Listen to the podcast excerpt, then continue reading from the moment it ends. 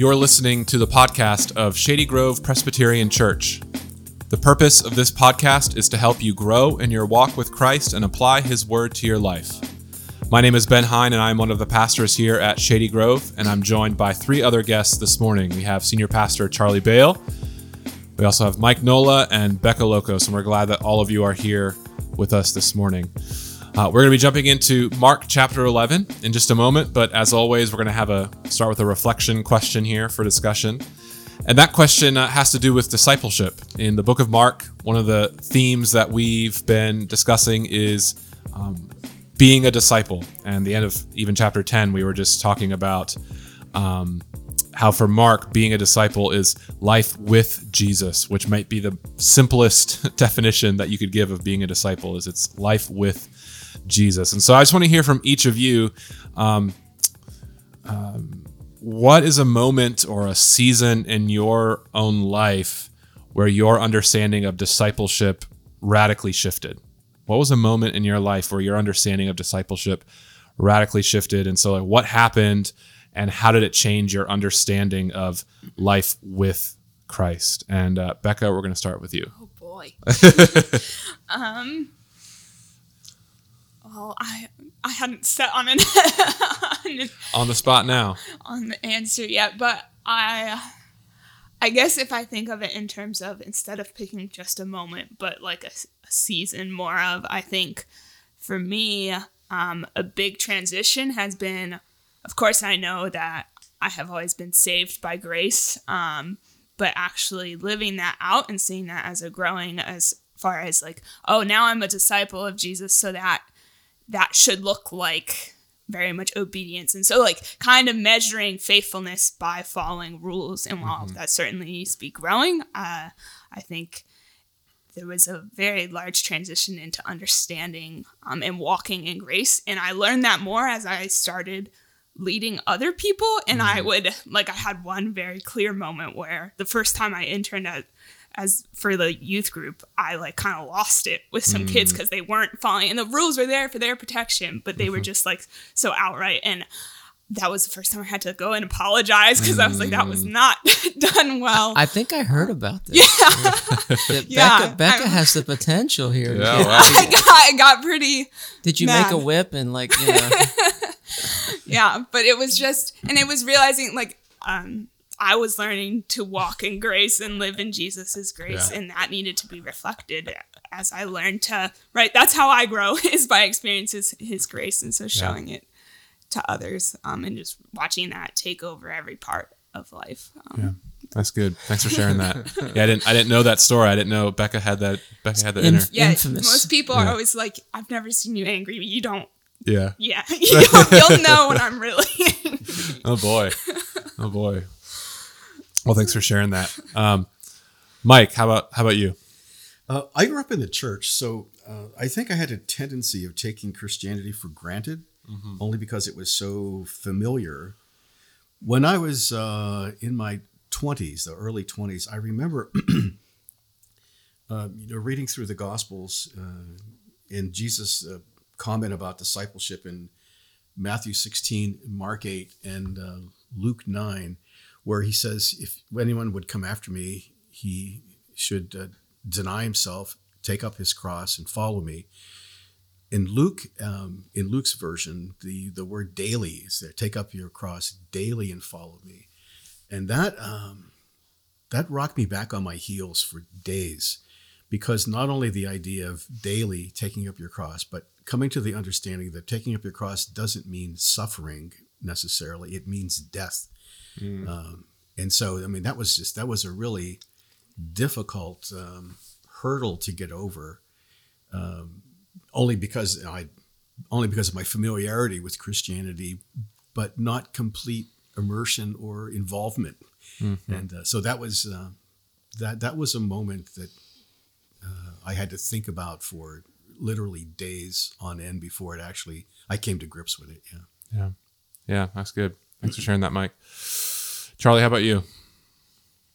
It's in the concept of beware of coming down from the mountain. And it seems in scripture that whenever somebody has this mountaintop experience with the Lord, like Moses, they come down from the mountain, and all chaos is breaking loose. You know, and in this story of James, Peter, James, and John are up on the mountain with Jesus. They come down, and it's just a mess. And I think it's kind of a picture of our life that, for me, like a couple of mountaintop experiences was, you know, as a young believer, Christian college, you got this great Christian cocoon bubble. I thought I was Mr. You know, like God's gift to ministry or something, and was the student government president, whatever, whatever that means.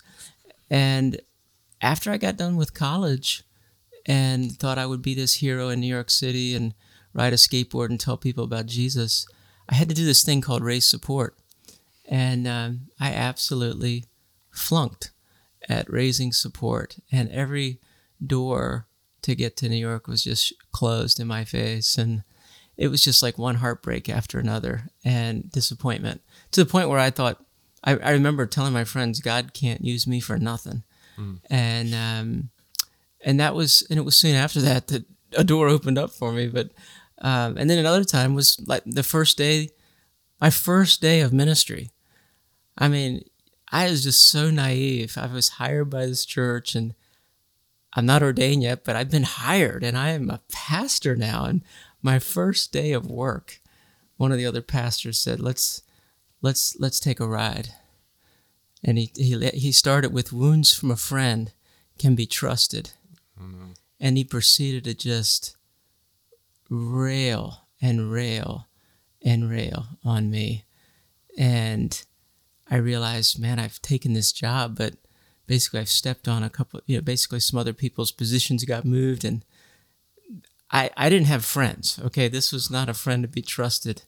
And it was just a real wake up reality like, huh, I guess ministry is not all just this wonderful experience of like, it was really hard. And it was just a reminder that the church is messy and ministry is going to be full of a lot of heartaches, and a lot yeah. of times you're expecting the the knife to hit you um, in the chest, but when it hits you in the back, you're just not expecting that. But you got to wear your armor on both sides, and um, sheep bite, and unfortunately shepherds bite back, and I've had to learn to yeah that lesson. So yeah, yeah. Well, um, thanks for sharing that. And clearly, the Lord has opened up many doors for ministry for you and made your ministry effective. But uh, yeah, it's it's hard. And I guess my story is a little bit like that, and a little bit like what you shared too, Mike. Well, it's really a combination of all three of you guys. Um,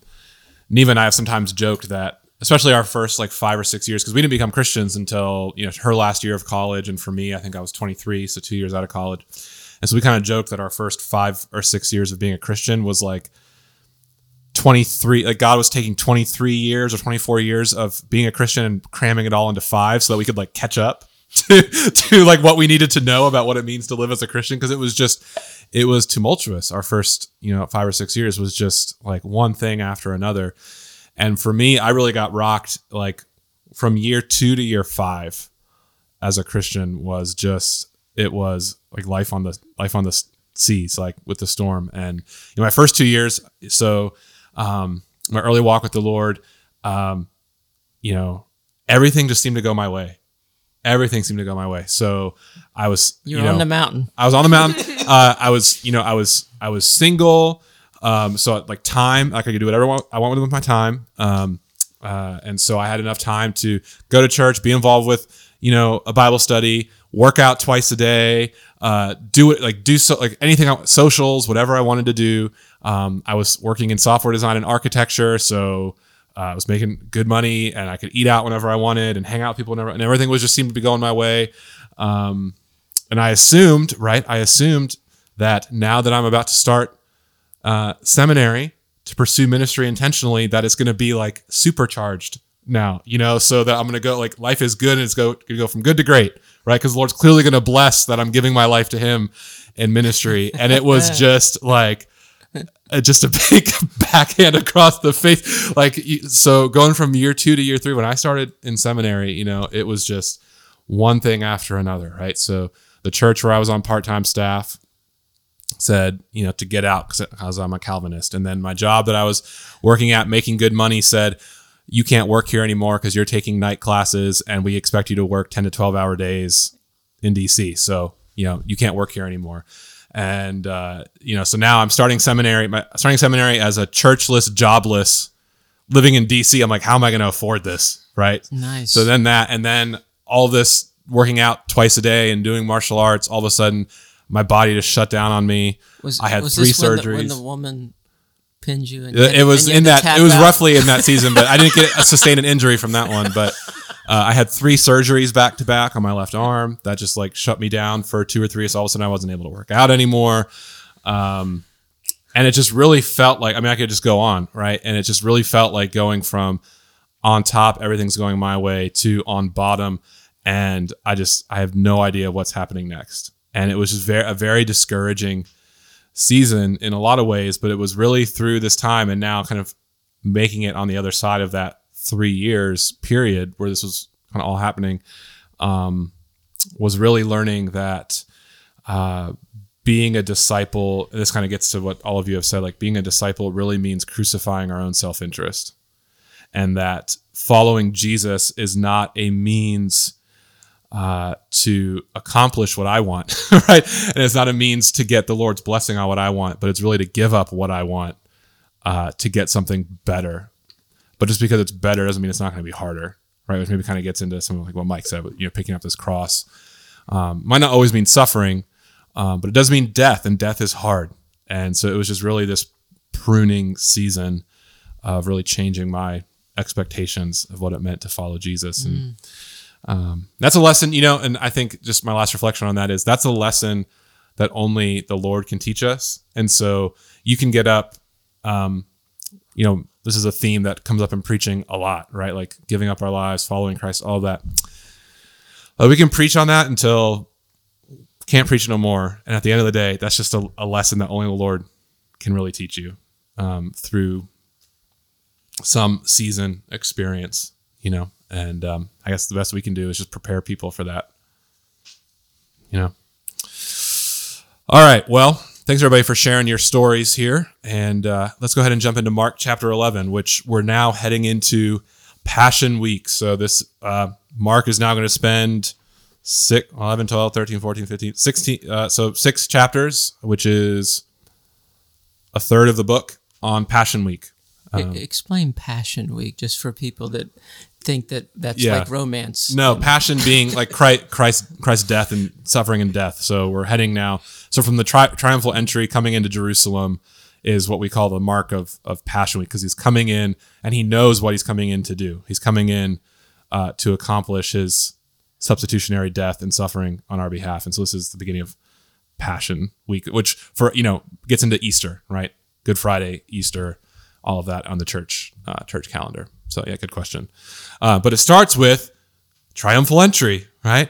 Uh, riding in on the donkey and everyone throwing their uh, coats and their palm branches down and, you know, Hosanna and all of that. So, in light of kind of the Old Testament references, and there's several Old Testament references uh, that this is alluding to. So, uh, Psalm 118, Isaiah 9, Jeremiah 23, Zechariah 9, in light of all these Old Testament references, um, what does this passage tell us about Jesus? And maybe what did the people think about Jesus here at this moment?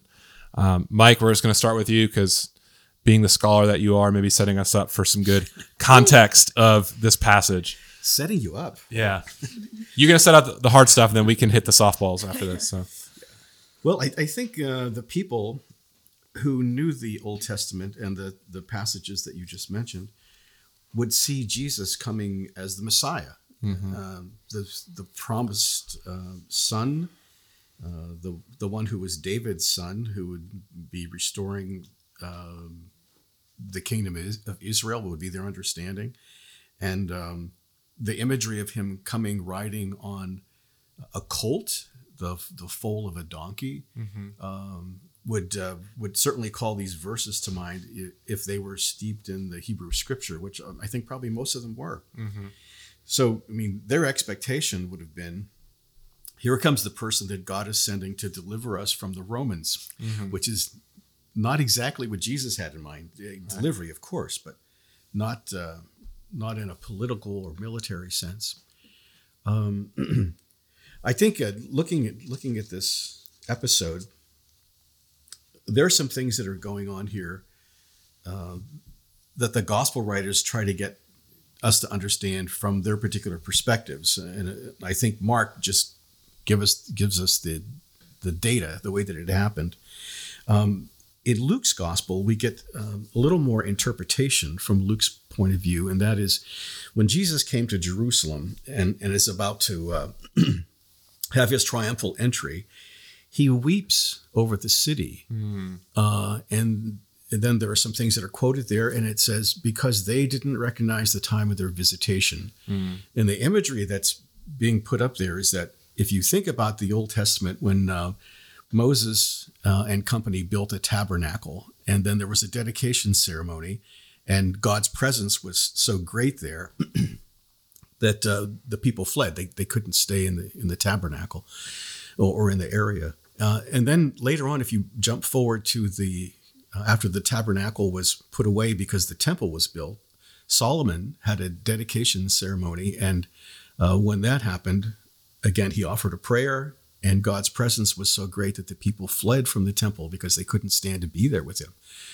Uh, and then uh, when Ezra uh, and company um, and Nehemiah had the second temple built, there, there was a similar dedication. In fact, Ezra tells us about that in chapter six, um, but there was no glory that was being shown there. Mm-hmm. When Jesus comes to this second temple uh, in, uh, in this part of the gospel, it's God's visitation to the temple itself. Mm. Uh, and um, even if they didn't recognize it, yeah. that's what's intended here. That finally, you know, God is back in the temple again, and Jesus is, you know, for the next week he's going to be teaching in the temple. Yeah. Um, and of course, initially he we that's good. He ejects the uh, the the robber the uh, the people who are selling and uh, mm-hmm. corrupting the temple. Um, and again, they they can't stand to be there in the presence of God in the mm-hmm. person in in the flesh. Yeah. Yeah, that's good. Thanks for some of that context there, Mike. See, I knew we should have started with you. Uh, it was all all really good. Um, what I think is so interesting uh, that again, just kind of one of these small things that that I hadn't seen before is that uh, this whole big scene, right? Imagine it must have been quite a sight. Uh, really amounts to nothing. the The crowd seems to disperse as quickly as it gathered, and this big enthusiastic crowd just okay, that's it, and then and then they're gone. and I just wonder, you know, if there's something here uh, with going all the way back to the the seed and the sower, uh, the seed that receives the word with joy but has no root and lasts a short time, um, because this crowd like seems so enthusiastic and then they're just they're just gone.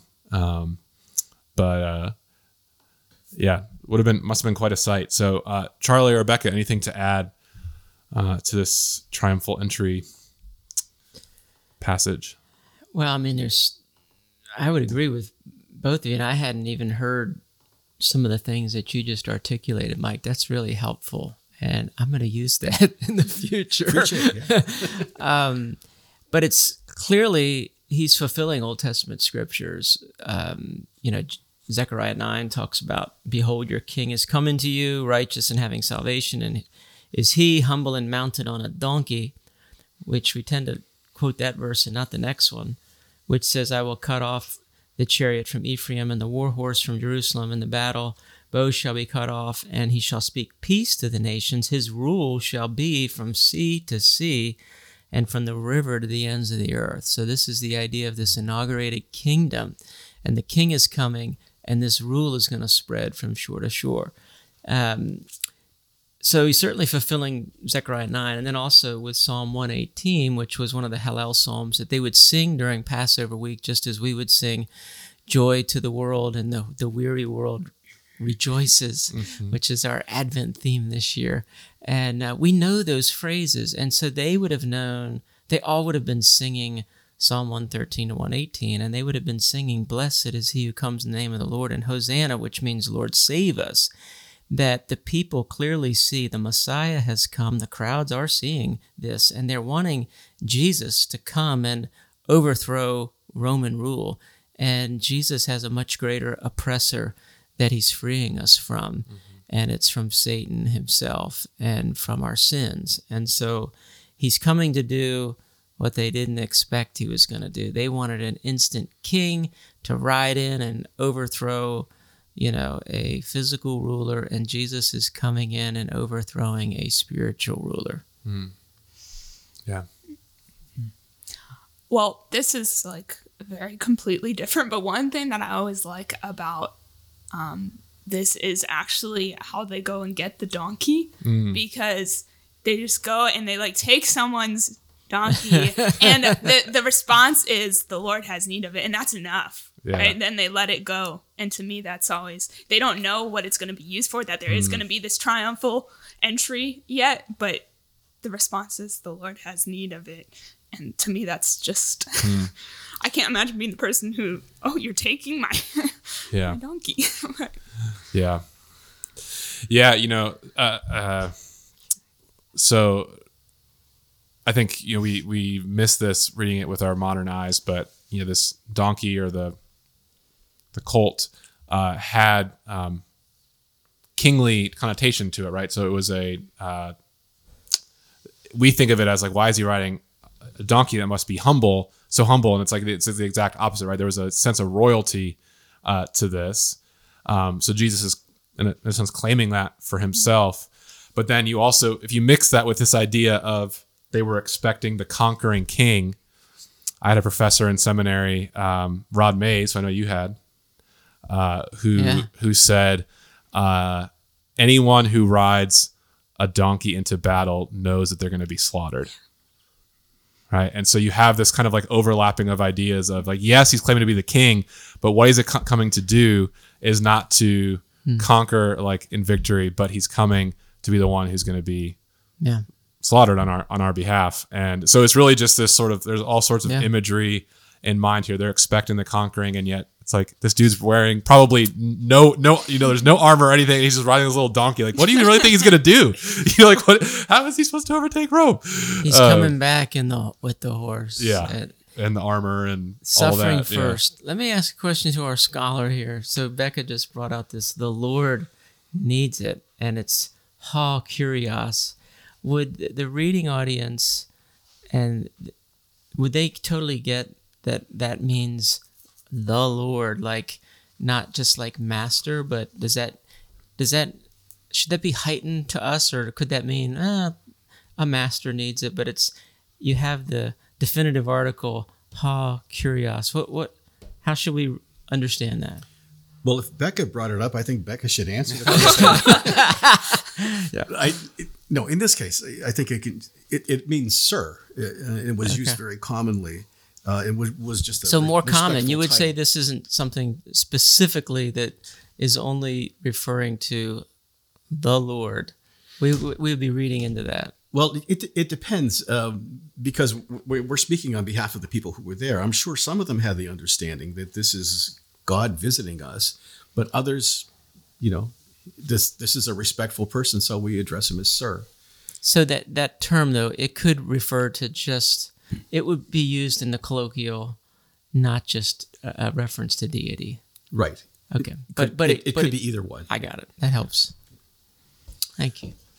Um, well, let's keep going here. And this is we were talking about before this episode that this is one of the harder things for us to the next, this next section of scripture is kind of one of the harder passages to maybe interpret because it's this uh, Jesus cursing the fig tree. So a couple introductory comments. Um, number one, we're heading into another sandwich, very explicit sandwich. So uh, he's going to curse the fig tree, go into the temple, clear the temple, and then explain the fig tree parable after, right? So very clearly another one of these situations where each three of these units are connected in some way that's what we're about to talk about is kind of well so what is that connection and that is where this is going to be a little bit difficult because this is kind of known as um, it's the only miracle of destruction in the gospels right that jesus does something supernatural something miraculous and it leads to to death for this fig tree and so that just kind of has a dark ominous feel to it for good reason um, so let's talk about that, uh, and maybe in the big picture now. Uh, we'll we'll we can get more specific, but big picture, what do you think is the connection between the cleansing of the temple, the clearing of the temple, and the cursing of the fig tree? And maybe it's just best to go back to Mike because he said so clearly he has no problem with what's happening here. Uh, so, um, That was before the podcast Yeah, started. yeah. yeah, so- Well, the thing that I don't have a problem with is, uh, or that I do have a problem with, is that people who go, "Oh, that poor little fig tree! it was such a wonderful creation, and now it's supposed to be hugging it. Yeah, yeah, yeah. this is where the original tree huggers. Come from. Uh, but I I have to ask myself, who created this tree? And um, and if if the Lord who creates things uh, had expectations for that tree that were that were not delivered, why should he not curse it? I mean, that's certainly uh, his prerogative, and within the realm of his jurisdiction.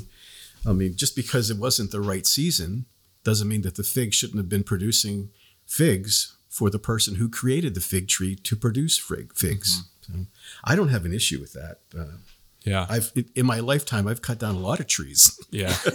yeah. Well, and that, you know, um, yeah, I think everything you just said is right. And, you know, there is, um, in some commentaries, a strange sentimental attachment to the tree, which, again, we should care about creation and all that. We're not against any of that. But um, it's almost like setting up this tree to be a person, you know, in significance. And that's, um, but I did a little bit of digging on maybe like the life cycle of a fig tree, and uh, it was kind of helpful. And so, uh, what I found was that in the life cycle of a fig tree seasonally, that um, and I, and I didn't write down the Hebrew words here to distinguish this, but there's sort of the the non-mature fruit and there's the mature fruit, and there's two different words that would have been used. But uh, in the life cycle of a fig tree, the buds of the fruit would start growing before the leaves start growing, and so then by the time the leaves grow, you would expect underneath the leaves is fruit, right? Even if the fruit isn't fully ripe yet, underneath the leaf, you would look externally, see leaves, and then say, "Oh, I can go up. I'm going to find fruit." And so when Jesus goes up and he sees externally, "Oh, good, this this tree is in season," right? And he goes up and there's no fruit. Um, that it's a fruitless tree, and I think that image of externally it looks like it's going to be, but then you actually go up on, close inspection and there's no fruit here. Mm-hmm. And I think that particular idea really connects well with kind of the temple, right? Externally, at all the, you know, it, it- big temple, lots of people, everything going on, all sacrifice, everything going on. It it was supposed to be in season, right? And upon closer inspection, Jesus gets there and there's no fruit. There's no fruit there. Um, and so I think that is at least one of the major major connections here. Um, Becca or Charlie, you want to add anything to that? my thought was just, especially as you guys were talking, it's just that it's not with both the fig tree and the temple and what you said. Um, they're not what they're promised to be, and so that's where the judgment came in. Is you're supposed to be bearing this fruit, or um, this is what you are supposed to be for these people, and you're not. Um, so it's just yeah, kind of an empty promise or not fulfilling, right? They they didn't have all the answers um, for what the significance of everything in the temple necessarily, but they still were astray. They weren't doing what they were supposed to do. They weren't welcoming the people that were supposed to be able to be welcomed, things like that. So Yeah. And my understanding here, um, sometimes it, uh, there's, I've heard like several different uh, add ons to maybe exactly what was happening here. But my understanding, like maybe big picture of, um, you know, not welcoming is really so you have the Gentiles coming and they're coming from a long distance. And in this outer court, the court of Gentiles had become a marketplace of like having to basically buy your sacrifice at exorbitant price. Uh, and it had become a market, right? It had become a money making scheme. What so what was supposed to be devotion to God had become an exclusive uh, money making scheme to buy what you needed to uh, sacrifice, and that whole just that whole idea of making it so hard for people from far off to come in is really what just infuriates Jesus. Because yeah, we saw in the Old Testament, you know, like Isaiah 56, 6, temple is supposed to be a place for all who uh, love the name of the Lord may worship him. and instead it just becomes this very exclusive, non-welcoming. Um, that's just exactly the opposite of what it was intended for. So I don't know, Mike. Do I have that sense right of what's happening, like big picture? Yeah, I think what's so. going on there. Yeah, I think there's also a, probably a minor connection to the passage that we just read about the rich young ruler, uh, you know, who didn't want to be separated from his money. And it was the same with the money changers in the temple. Mm. They didn't want to be separated from their money either. Mm-hmm. But, you know, slightly different outcomes. But I, mm. I think that one, I think the story about the, the rich young man sets up this story Yeah. to, to see that money connection. They need to throw off their cloak. Mm-hmm. And what? throw, throw- off the cloak. Yeah, Yeah, yeah, the imagery. But uh, yeah, I I've heard it. I think it was K- Kent Hughes said that the uh, temple had become basically a combination of the New York Stock Exchange mm-hmm. and the county fair. And so you have these smelly animals and all this mm-hmm. money. And then it, it says here that Jesus, I don't know if it's in this account or an- another one, that they were basically using it as a cut through. Mm-hmm. And he says he wouldn't let them, it was basically, you're going to take the long way around now. Like, this is no longer going to be the cut through of like, now you've just turned this completely into, and in Matthew's account, it says when he drives them out, then you're able to see the outsiders, these people that need healing, are able to come and they get healed. And uh, there are people that couldn't get to Jesus because of all this clutter and Jesus junk is what I call a, a lot of stuff that's in the front of Christian bookstore. Yeah. It's like the clutter of like just get this stuff out. Yeah. Sorry for those of you like that stuff at the front of the store. Well, I, I think yeah, it was helpful. You know, I went back and just looked at another picture of the temple, right? And so it's hard because you all are listening here. I'll try and describe this well. But if you think of um, this, this might not be exact, but if you think of the whole temple structure as a square, right?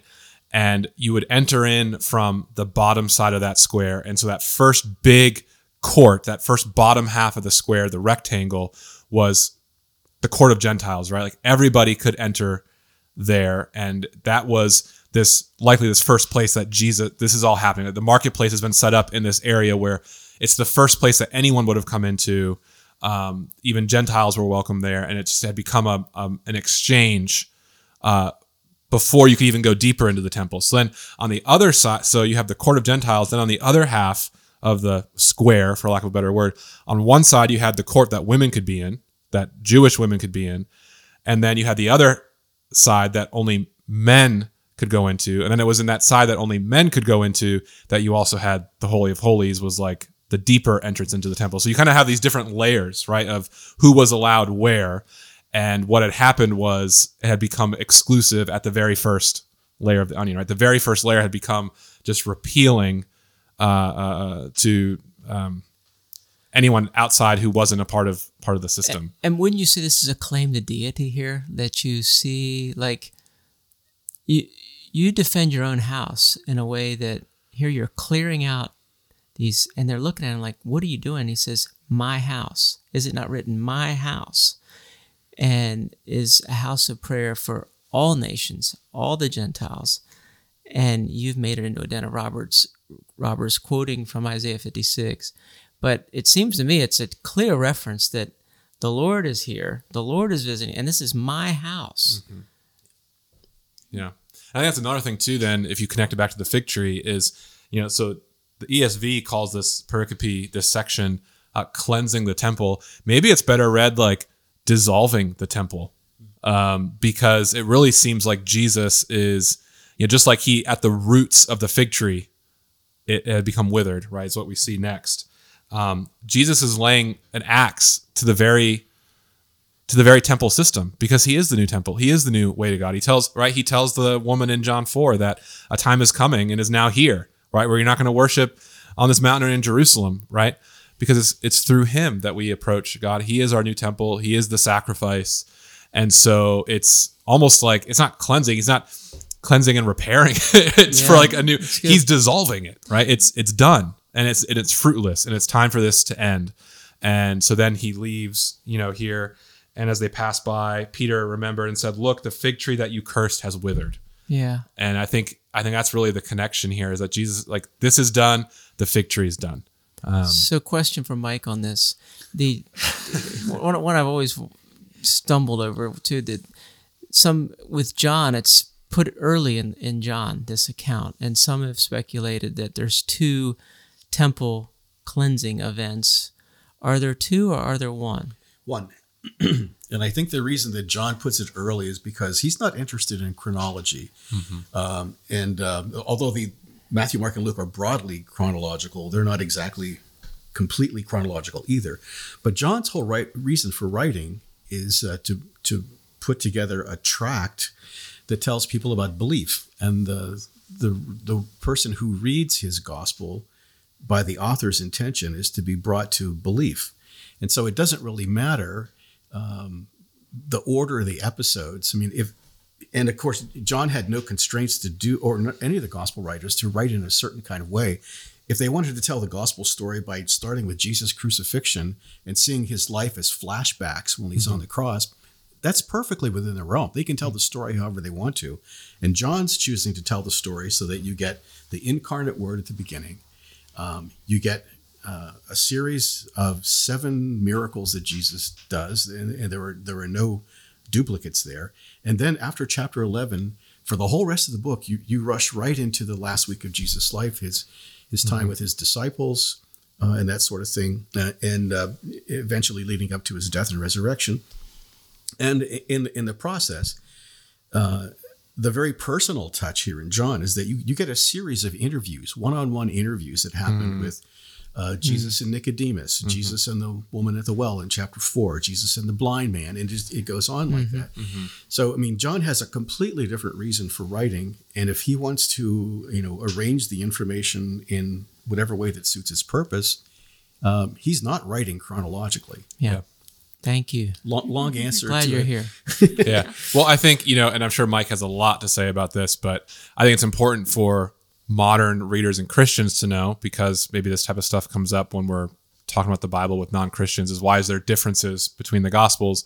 And I think it's important to point out that ancient history was not as concerned with chronology as modern history. So you read history today and it's very much like this happened and this happened and this happened and this happened and this happened.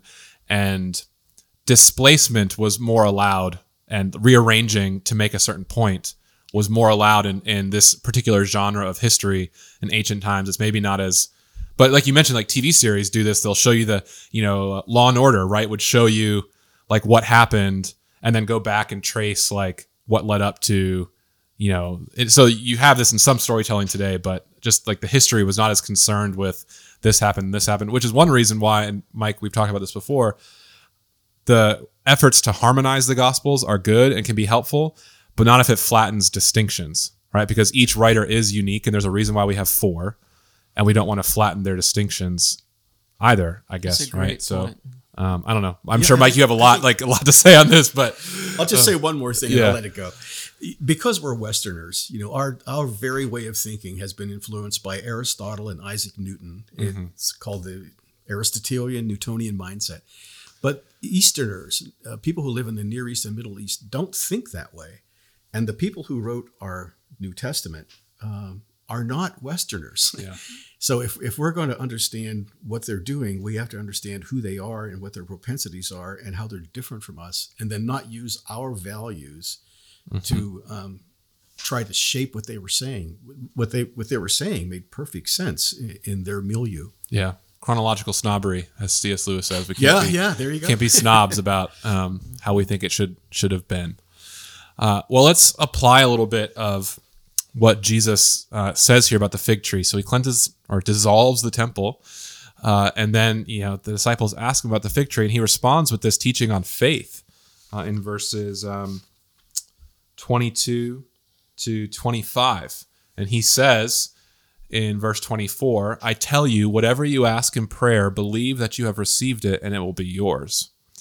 And this is one of these verses that can sometimes be misunderstood and misapplied to say that, um, you know, if you have enough faith, then whatever you pray will be answered. And that if you pray something and it's not answered the way you want, then it was because of a lack of faith.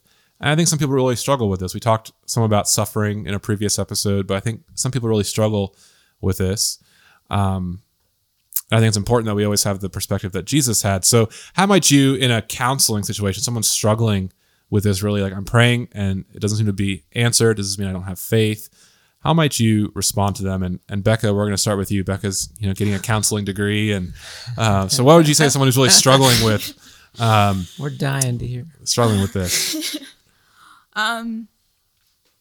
Well, I think we're called to pray with a confident expectation that our prayers will be answered and they're not necessarily going to be answered in the way we think, right? What we're when we're praying faithfully, we're praying for faith um, and for God's will to be done. Um, and that's not necessarily going to look like what we think we are. But I think, like, even myself, when I pray, how often do we really pray with a whole lot of confidence and expectation of I am praying for this and you can make it happen, you will make it happen.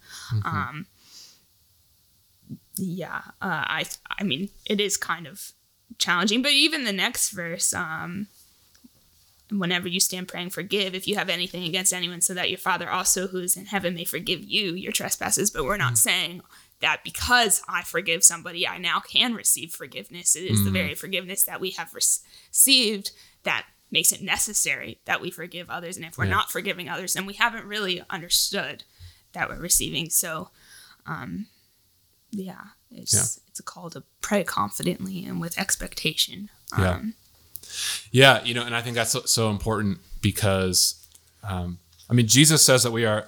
I like what you said about confident expectation. Jesus says we are to be so confident and expectant in prayer that we ought to pray like something in the future has already happened.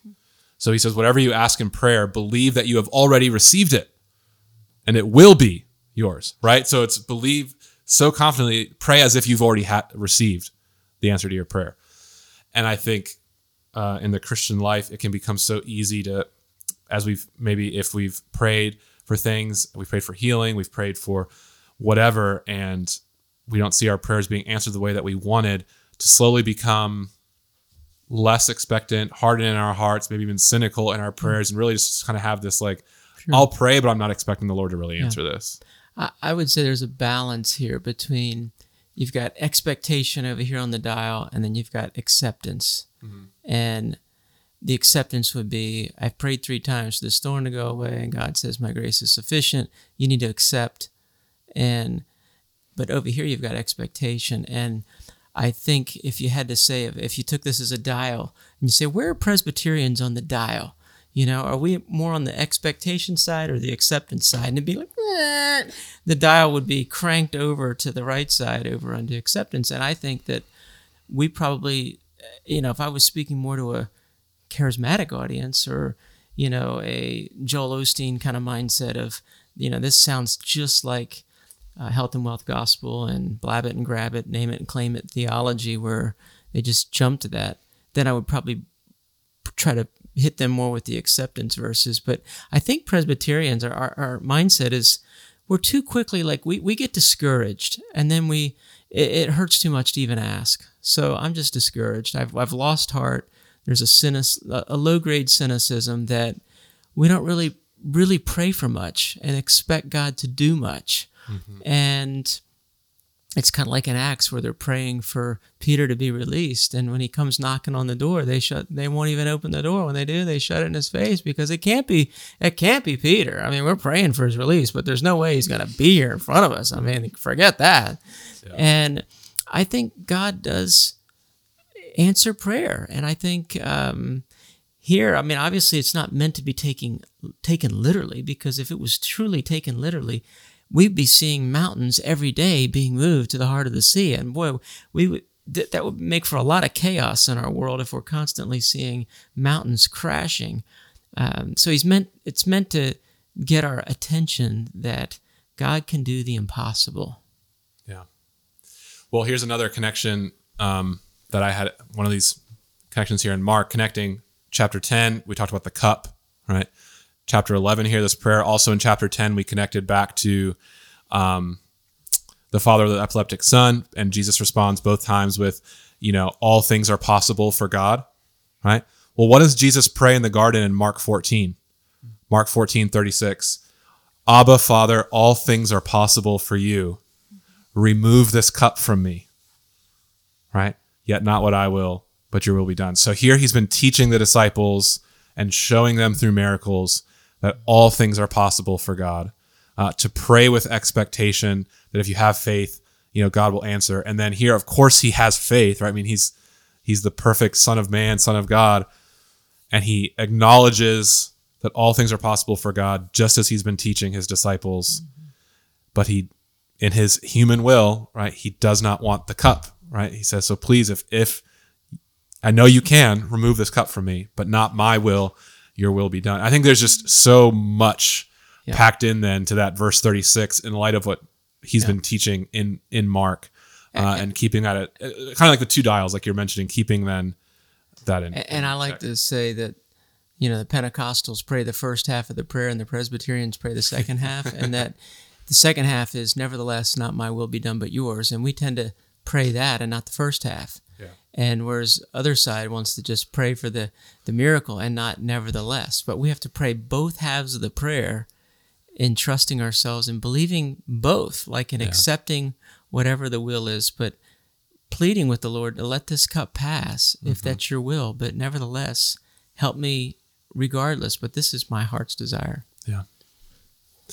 Yeah. Well, let's uh, jump to the end here of chapter 11. And um, we have the authority of Jesus being challenged. So he's been, you know, he's heading into the, this is the end, the end stretch, right? And so he's just cleared out the temple and done all this and likely to draw attention from some religious leaders. And that's exactly what happened. So we have this conflict over authority here at the end of chapter 11. What exactly are the religious leaders asking when they say, by what authority are you doing these, these things? What, what are they really getting at? Um, and uh, okay, Charlie's pointing to Mike, so I have to, we're going to Mike again. Uh, what, what is it that they're really getting at here? Mike. What are they getting at, Mike? Well, um, I think that one of the things they're doing is um, seeing Jesus as somebody who's not legitimately educated uh, in their schools. And so, you know, if, if he said, if they asked the question and Jesus said, well, Gamaliel it, it gave me this authority, they would go, oh, okay, well, he's a great teacher. And Yeah. we, we get that. Um, and it, it's one of their ways of saying you're not one of us. Yeah. You, you don't you don't belong here. You don't have the authority to do the things that you're doing. And so tell us where you got it. And, and of course, it's a trap as well. I think they're from other passages we know that their understanding is that he's able to work miracles because he's in league with Satan uh, or Beelzebub.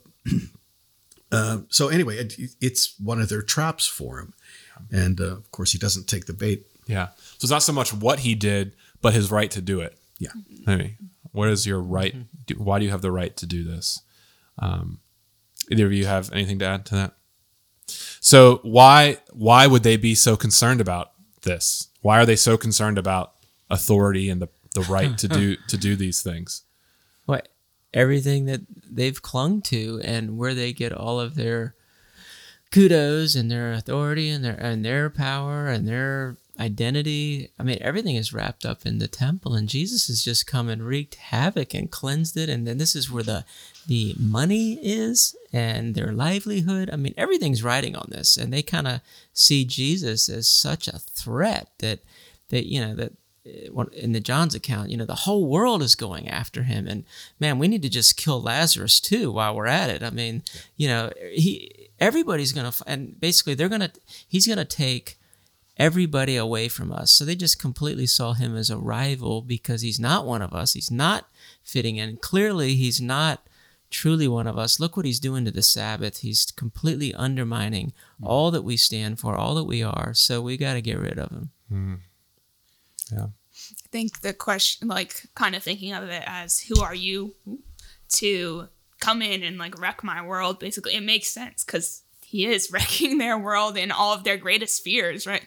They're they're true, and that's kind of what Jesus does. He turns it back on them and highlights um, you're not willing to accept who I am and to like humble yourself in that way and to accept this judgment, but then you're also not willing to um, like go against the people who you you live for their approval and so you're not willing to say oh well john's just from man because you know that they won't agree and so then you lose there so either way it, they're really stuck.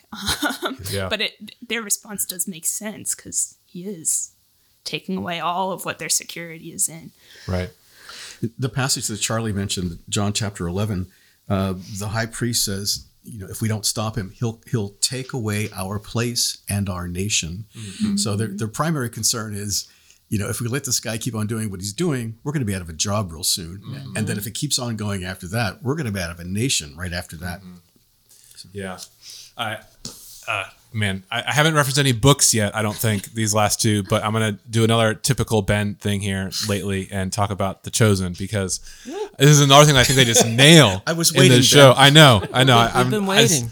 so in the episode where they show the man being lowered from the roof um, and Jesus heals the man, and um, there's one particular um, Pharisee who uh, really is has been upset about John the Baptist, really been upset about Jesus this whole time, and he's contrasted with Nicodemus, who Nicodemus is continually kind of being opened to Jesus being who he said he is. And so he comes to the window, like when this man's lowered in, about to be healed, and he's he's banging on the window. He says, "Hey, hey, you! Like, where where did you study? Huh? Like, where, wh- who who who who did you teach from? Like, are you from? We know there's no one in Nazareth, so like, who who is it? Right? He like really wants to know. And then later, uh, he he gets into a conflict with Nicodemus, and Nicodemus is trying to push him to say, um, shouldn't we be open to maybe our understanding of of what it says in the you know the Old Testament being being wrong, or sh- and shouldn't we be then open that God has come to, to to show us the fullness of what He had said before? And the the Pharisees, the other Pharisees' response is no, because uh, it's either I can't remember which, which way he says it, but I'm pretty sure he says God is the law. Is his response? God is the law. Like, it, it has to be this way or there's no other way. And it just really kind of sets up the seriousness of where does the authority come from? Is it from our understanding of the Torah or is it from God himself? And clearly for these religious leaders it was it has to be us, right? It has to be us. And um that's that's a big deal. As, as Mike just said, like if it's not us, then we're out of a job. We're like we're done, right? And so it's clearly a threat for them. Um, well, why is uh, his answer? Why is Jesus' response and his question uh, so effective? What do you guys think? Well, it's it's one of those questions of the predetermination of your heart is going to determine whether I'm even going to answer the question because clearly they're they're in the horns of a dilemma with John and they clearly realized everybody recognized him as a prophet and he didn't go to to prophet school he didn't go to the right uh, teaching and and training of the right rabbinical school and all that stuff so here's somebody that they're saying they would have said they, they didn't want to land on that because it's kind of like what Mike's saying. You're not one of us. Well, what about John? Was he one of you? And where did his authority? And all the crowds recognized he was a prophet. And everybody was coming to be baptized. And you guys, you clearly, if you can't answer that, then it's not even it's not even worth my time to try to answer you because I'm. I think it was a very effective answer. Yeah. I think one of the clever things here that shows us about Jesus is that he's he's being asked a question that would put him at odds with the Pharisees and probably with the crowd. And by returning a question for the question, he's actually putting the crowds against the Pharisees. clever, clever way to answer a question. Brilliant. Yeah, you said earlier, Mike, that um, they were setting Jesus up, trying to trap him, but really Jesus traps them, but they're trapped in their own like reasoning and understanding. He's not having to put anything against them. He's just by asking the question, he's forcing them to realize that they're trapped in their own um, values and ideas. Yeah. Well, so he asked the question and then they discussed it with one another. right. And well, if we say this, then they're going to think this. If we say that, well, they're going to think that. So they just respond to him, we do not know. Right. And I think just pausing there, maybe here coming into the end, is it that they didn't know or that they didn't want to know? Right? Is it that they didn't know or they didn't want to know? And so, like, what coming to the end of this conversation? What are the practical implications for us today as disciples, as Christ followers? What do we learn here? I think that's a very good apologetic approach to talk to people to say when they when they claim to be agnostic or you know I remember one of my neighbors just said I don't I don't think any of us can can know the way and that kind of thing. And and my response was, I think that a lot of the time we really don't want to know. Mm-hmm. And I just kind of left it like for him to think about. I mean, I think they didn't want to know. Yeah. And I think that's the deeper problem. And just trying to plant a seed of like, perhaps that you know we've already made a determination because we're scared mm-hmm. of what the outcome will be. Yeah. I think we can think that way also just in the specifics of our own life of it seems too hard to apply the gospel to the situation so if i just kind of say oh i don't know that's easier than thinking this is how god speaks into it and it's going to make it that much harder to address this or something like Yeah. that Yeah. Yeah. Well, um, uh, it's kind of, uh, you know, to Becca's point there, it's almost like um, if we can't be honest with ourselves, um, we're not going to, we're not going to, we're not going to be honest about Jesus either. You know, if we can't be honest about our own, on, you know, our lack of willingness to follow him, then we're not going to be honest about what Jesus says either, obviously. So, um, man, this Mark just like really tough for religious folks, man. like the the following Jesus as a religious as a person who claims to follow God is hard, uh, and Jesus really shows us all the ways, holds up a mirror to us, you know, in Mark's gospel, and really shows us all the ways that we can actually turn from Him, even when we're claiming to follow Him. So. Uh, well, uh, barring any last thoughts, this will be the end of Mark chapter 11. So thanks, uh, thanks you all for for discussing this with us, and thank you all for listening. And uh, we will take a break for a week, the week after Thanksgiving, but then we'll come back and we'll record uh, a few more episodes in December. That'll take us right up into Christmas. So I hope you all have enjoyed sticking with us in this podcast so far. We're enjoying doing it. And until next time, take care, everybody, and uh, have a good Thanksgiving.